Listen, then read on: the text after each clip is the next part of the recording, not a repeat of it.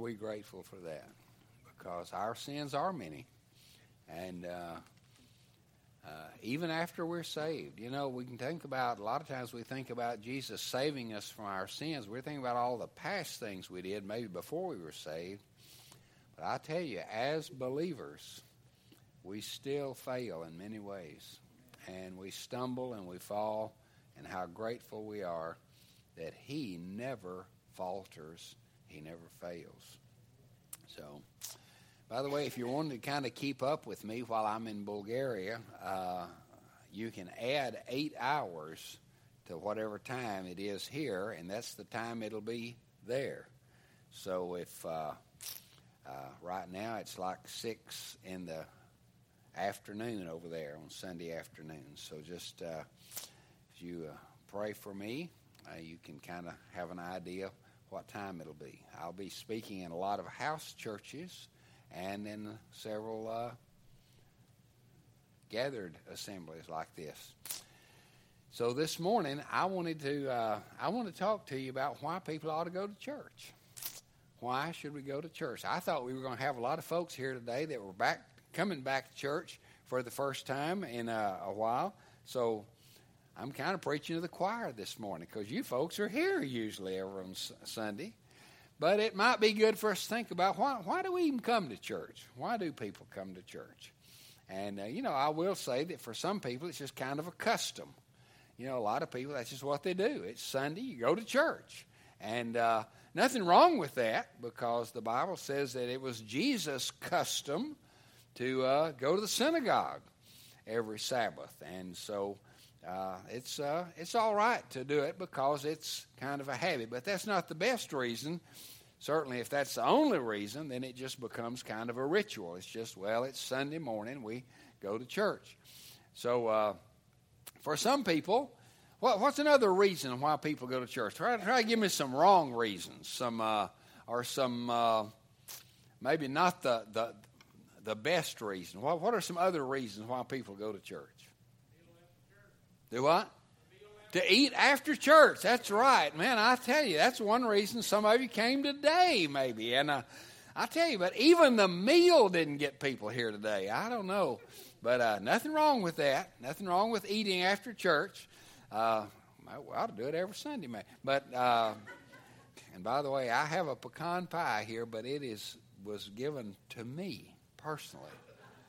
And so, just in case there's not one over there, I'll have one here, but there is. There's two over there. All right, so I'll take this one home with me, and uh, I'll take a piece of it on the plane so I can have some to uh, to travel because the food in the airport's ridiculous. Last night, we I had a, a guy. That, we got a wheelchair for my wife because the the distance was so far. So I knew I was going to have to give him a tip of some kind for taking her and pushing her in the wheelchair. And but I didn't have anything but a twenty dollar bill. And so I thought, well, we walked by a little drink machine, and I it said this machine takes one dollars, two, uh, five dollars, ten dollars, or twenty dollar bill. So I thought, well, I'll buy a bottle of water, put my twenty dollars in there. I put in the twenty dollars, got my bottle of water, and that's it. No change. And I said, somebody I said, well, I didn't get any change back. They said, well, this machine doesn't make change. It just takes $20 bills. So my wife really enjoyed that $20 bottle of water. I couldn't believe it. And I still didn't have any money then to give the guy uh, a tip. And uh, so he suggested $10 and I gave him a twenty, and he gave me ten back. So I'm glad he didn't. Glad he didn't keep the old twenty. But things are so expensive, so I'll have two or three pieces of pecan pie to eat on each leg of the trip. So I'm grateful for that. Well, now, so that's another good reason to go to church, isn't it? The meal after church. What's another reason people go to church? All right, to, to have fellowship. We love to see each other. I look forward to seeing everybody on Sunday. And when some of you are absent on Sunday, I miss you. Now, that thing about it, in a church the size of ours, you can just, you know where people sit. And so you can just kind of look And if that spot's empty, I know y'all aren't there. You know, I say, well, where are they today? And so uh, everybody kind of has their own spot, you know. And uh, and so it, some Sunday everybody mix up, and I won't even know who's here. Won't be able to figure it out. But uh, another reason? Do what? All right, people feeling guilty if they don't come. All right, so people come because they don't want to have to deal with, oh man, I missed church today and I feel ashamed of myself. All right, that's not the best reason either, but that's, uh, uh, I, I know how that works. Okay. All right, it kind of we need it kind of like a filling station, you know, or a charging station. You know, we uh, we forgot to take our charging car, cord with us yesterday for our phones, and uh, we thought all the time, oh, we're going to run out of juice, you know. So we were so glad we got back, and Carol was able to plug her phone back in in the car when we got back. She was down to two percent. And I think sometimes as Christians, we get down to about 2% and we say, well, I need to go to church and kind of get myself charged back up, keep me on track. Those are all good good reasons. There's nothing wrong with any of those. But uh, I want to think, I'm going to give you three passages of Scripture today. And uh, uh, um, one, the first one's going to be in Hebrews chapter 10, verses 19 through 25. Let me tell you, that when we think about church, even the word church. We talk about going to church. And I know what we mean by that. We mean what we're doing right now. We mean Sunday morning or Sunday night or Wednesday night. We gather together in a, a, combined group of some kind, maybe a small group or maybe a large group, and we say we're going to church. And I know what people mean by that. There's nothing wrong with that. That's I, I like that because I love assembling together. I like to see us all come together. In fact, I wish we had about double this amount here this morning.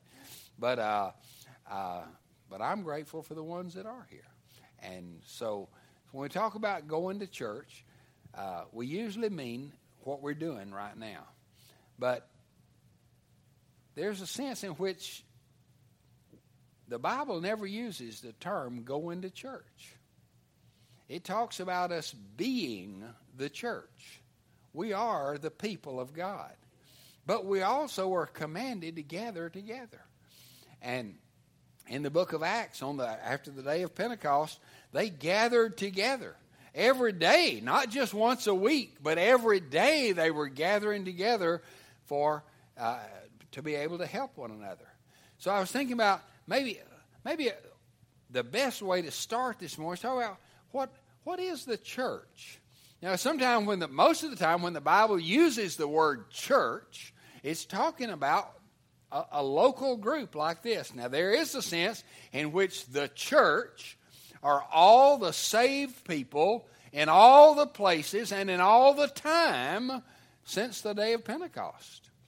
And so there's a sense in which the church is spread out over time and space.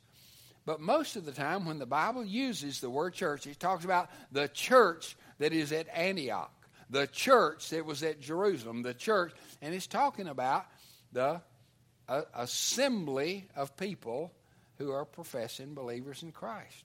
So I thought, what, what is the church? And this is not a formal definition, but this is kind of what came to me this week, so I was thinking about. It is a family the reason it's a family is because we are all brothers and sisters, because we all have the same Father. God is our Father if we've trusted Jesus. We are born into His family. So I like to think of the church not as an organization, although it is organized. I like to think of it as a family. It is a, but it is a family of sinful people who have been forgiven and redeemed and reborn. That's who we are. We're a group of people who are sinners who have been saved, redeemed, bought by the blood of Jesus, and called together together. But why do we do that? And how, what's the purpose of it? because we need each other. We need to help each other. And when you study the church in the New Testament, it was there there's no such thing as just the lone ranger Christian in the New Testament. Christians were always part of a group. They were part of one another. In fact, one of the most common phrases in the Bible is one another. One another. Love one another. Serve one another. Encourage one another. Edify one another. Forgive one another. They're just all throughout the New Testament. And so we come together recognizing that we are all still growing. We're all growing in grace and in the knowledge of the Lord Jesus Christ.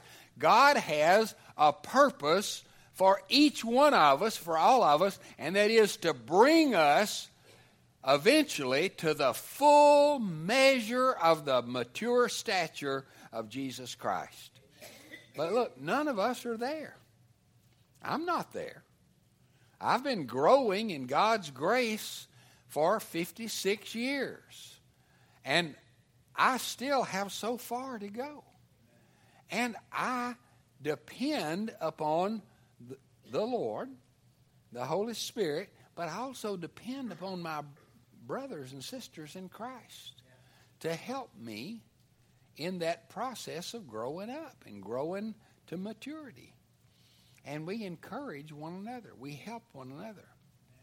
And so, uh, uh, the passage I want to read to you out of uh, Hebrews chapter 10, verses 19 through 25. Listen to this. It was hard for me to find a place to start this. I knew where I wanted to stop, but I, I, I'm going to start with verse 19. Therefore, brothers, since we have confidence to enter the holy places by the blood of Jesus, that's what makes us all in common with one another. We all have been bought by, cleansed by the blood of Jesus. And that's what gives us confidence as believers to enter into the holy places through uh, the blood of Jesus, by the new and living way that He opened for us through the curtain, that is, through His flesh, when He died on the cross. And since we have a great priest over the house of God, that is Jesus, let us draw near with a true heart in full assurance of faith, with our hearts sprinkled clean, washed clean from an evil conscience, and our bodies washed with pure water. Do you realize that we are clean before God? We look at ourselves and we don't see a very pretty picture. But when God looks at you, He sees you having trusted in Jesus as washed clean. Isn't it amazing? We see ourselves as defiled sometimes, as spotted, blemished. God looks at us, He says, I see no spot, no blemish, because I have washed you clean, and someday will present His bride to the Son without any spot, without any blemish. We have been washed clean. And then the, let us hold fast the confession of our hope without wavering. This is a call for us to, to keep on believing. For he who promised is faithful. We're not always faithful, but he is always faithful. And here, and let us consider how to stir up one another to love and good works. You know what we're supposed to do as we come together on Sunday? Not just to sing, that's great. I love it when we sing. This song service great this morning. Not just to hear somebody get up and bring a sermon. That's that's good. I'm glad people, most people, stay awake during that time, and I, I'm glad that we have that part of it. But that's not really our main purpose. Our main purpose is to stir one another up to love and to good works. And and uh, not many people take that seriously. Most people, when they think of going to church, they think of going to listen and maybe participate in the singing and listen to the sermon. They don't go with the idea of how can I help somebody today? How can I stir somebody up to love and to good works? Now, there are a lot of folks who come to church to stir somebody up, maybe, but, uh, but it's not always to stir them up to love and good works. No, we, but we want to come to, to church with this thought in mind how can I help somebody, encourage somebody? So let us consider how to do that, not neglecting the meeting together. That's what we think of as church. Like some people do. That's the habit of some people to, to miss out, but encouraging one another. And all the more as you see the day drawing near. So that's that's what we're that's why we come to church. If you come just as an an observer or as a uh, what's the right word uh, spectator or something, that's okay. You're you know I go to a play, I go as a spectator. I don't I don't intend to get involved in it. I go to watch it. But that's not how I come to church. I come to church thinking, how can people here help me be a better, more devoted believer in Jesus and follower of Jesus? And how can I help somebody else? to be a, a victorious in the struggles of their life. Do you know every person here today? I think this would be true. Every person here today is involved in struggle. We're all struggling. Sometimes we're struggling with financial struggles, sometimes with relational struggles, sometimes with emotional struggles sometimes with spiritual struggles, sometimes with what other kind of struggles? Health struggles, physical struggles. Yeah. Everybody here has some some struggles. Now if you're thinking, well, I can't think of any I have, well just wait. You'll have some day after tomorrow. But but wouldn't it be something if when we all got together, especially in our small groups, like our Sunday school classes and, and, and smaller groups, if we could say, here's an area where I'm really struggling. And somebody else could say, how can I help you with that? I want to help you. I'll pray for you, but if there are practical ways I can help, I want to do that too. That's really what church is about. It's, it has become kind of a spectator sport, but it's not supposed to be. It's supposed to be like a body coming together, and one person is the eye, one person is the ear, one person is the little finger, one person is the, the, the, the, the foot, and, and we all work together, and, and each person needs each other person and we're all trying to help each other. That's why we come to church. And not just in the assembled group, but even all during the week when we're dispersed from place to place. I just appreciate so much those who contact me by email or by uh, text or by phone call. Just say, I'm praying for you today. And, uh, uh, and I, there are many of you who have encouraged me and have helped, and many of you have given financially to help with this uh, trip to Bulgaria to help with the gypsy pastors and the gypsies over there. I just appreciate that. It's a way of everybody saying, this is not Brother Nick's ministry. It's our ministry. We're involved. And then and when you pray the same way, you pray for me. And uh, and I sense those prayers. I feel those prayers when uh, when people are praying. And so uh, we gather together with the intentional purpose of loving one another, helping one another, hearing one another, and motivating one another to love and good works.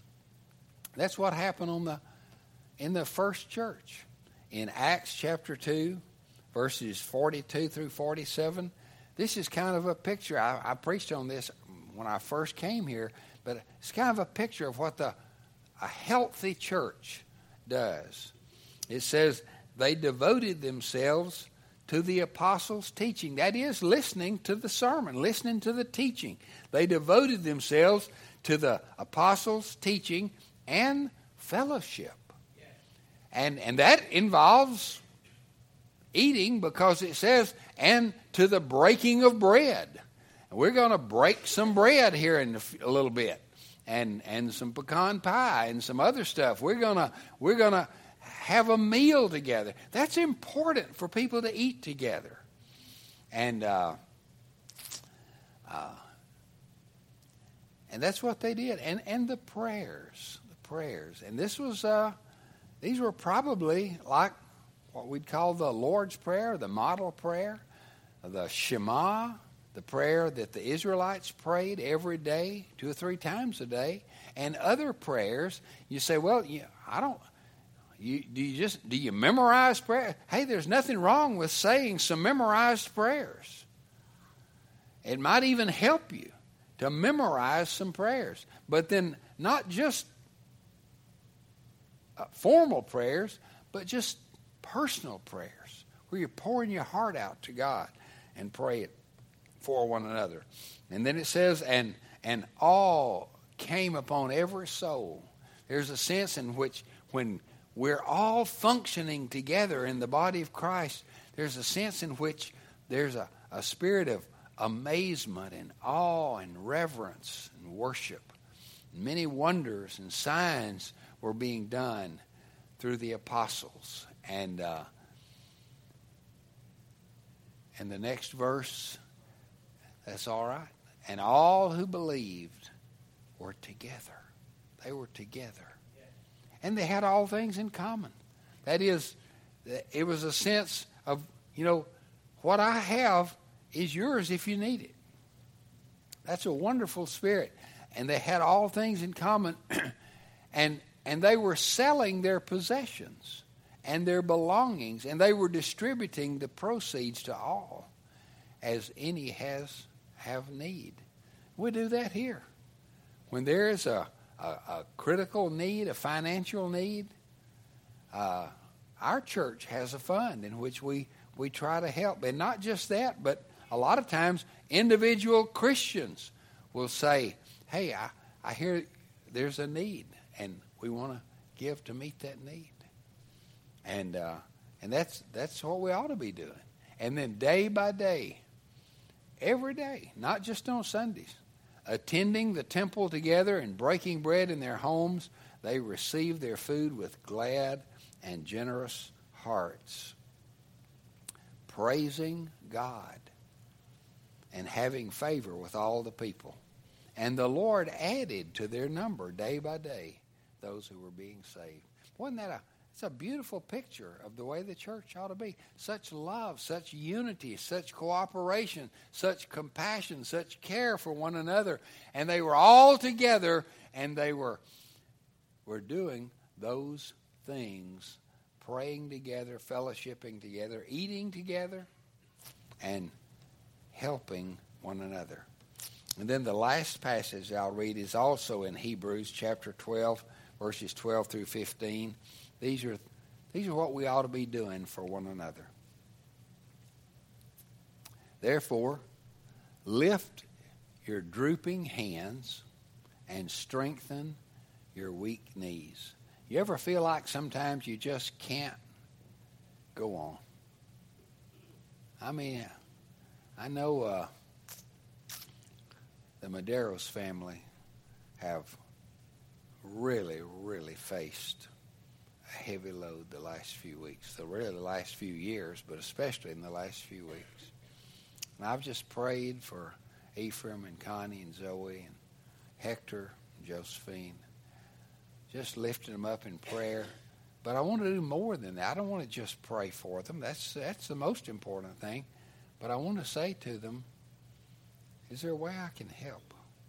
Anything I can do? Y'all don't hope you didn't mind me using using an illustration, but it's the truth, isn't it? I mean, you just you've had your plate so full, and and I, I just feel like there are times, and I said to Ephraim a few weeks ago, man, I just I know you your knees are about to buckle, you're about to collapse, and I've been there. Have you been there? Yeah, we've all been there, hadn't we? And if you hadn't been there, you will be someday. Where you just feel like there's just more being piled on me. And I don't know. I don't know how much more I can take. Well, the Bible says that part of what we do as Christians is we bear one another's burdens. And we lift up the hands that are hanging down. And we strengthen the knees that are about to collapse. And we make straight paths for our feet so that what is lame may not be put out of joint, but rather be healed. And then he says, and strive for peace with one another. Do everything you can to keep keep harmony and peace and for the holiness without which no one will see the Lord and then see to it that no one fails to obtain the grace of God, that no root of bitterness springs up and causes trouble, and by it many become defiled. You know, one of the great th- one of the things we all face is the danger of a root of bitterness springing up in our life. I mean, everybody, everybody gets hurt. Everybody gets offended. Some people a lot worse than others. Some people are really seriously mistreated. Some people are cheated. Some people are insulted. And when that happens in our life, that's when we need to share that burden with others in the body of Christ. And we might say, you know, the worst thing that could happen is not the bad thing that happens to me. The worst thing that could happen would be if I let that that happened to me create in me a root of bitterness. And and I become so bitter that I end up like a poison seeping all throughout my system, but it doesn't just seep into your system. It seeps into those around you. And it says by it many many become defiled. So that's why we need each other. Man, there have been times in my life and my ministry where I've been so wronged. There have been times I've been wrong too, but there have been times I've been wronged, falsely accused of something or hurt in some way. And uh, man, it was during those times that those who would come draw near, gather around me, and say, Brother, don't become bitter. That's the main thing. Don't become bitter. You can you can be hurt. You know, Jesus was hurt worse than any of us have ever been hurt. He was wrongfully accused worse than any of us have ever been wrongfully accused. He was insulted. He was physically uh, uh, tortured. But he never became bitter. And even hanging on the cross, he looked at those who had just nailed him up there.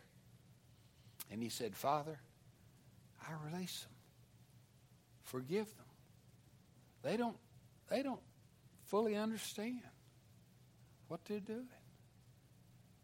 And, and even the ones who say, Yeah, we understand what we're doing, he said, Well, I still forgive you too.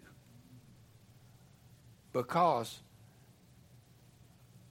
I do not want to become a prisoner in a cell of bitterness just because I want to put somebody else in a cell of condemnation. And when somebody hurts you, and, and this is something we must help one another with in the church. That's why we come to church, is to help protect one another from bitterness, anger, resentment, temptation, sin, those kinds of things. So, why do we gather together here on Sundays? Not just because it's a habit. May be a habit, but that's not the main reason. Not just so we can eat, although that's a good reason. And not just so we can uh, fellowship with one another. That's a good reason too. But we gather together because all of us are struggling. All of us are weak. All of us are hurting. And every member needs every member to be praying for one another, serving one another, helping one another, and helping us grow together in grace and in the knowledge of the Lord Jesus. And that's one thing I appreciate about this church. It amazes me that we're not packed out full every Sunday. I think who wouldn't want to go to church at Bear Creek? If they ever came, if they ever came, you'd think they'd say, Wow, I hadn't been in a place where I felt this loved. And I've had people say, people who have visited here, they say, Man, I felt so much love when I came into that place. And I said, Well, thank the Lord for it. And also thank former pastors I tell you, Brother Bob and other people, they're, they're largely responsible for the attitude and the spirit that's here right now. That's why I appreciate him so much, and other others that even preceded him. And but the main thing, it's the Spirit of Jesus who's in our hearts, who is saying, love one another, serve one another. That's why we come to church. Not so we can check it off of our to do list, but so we can involve it in our must do list. Let's pray together. And as we pray, you might just think about the person sitting next to you. You might just think about the other people sitting around in the room. And just pray. You know, pray specifically for somebody. I don't know, you know, what what all of our specific needs are, but uh, the Lord knows. And bring your burden to the Lord this morning. Roll it over on Him. And then pray for each other.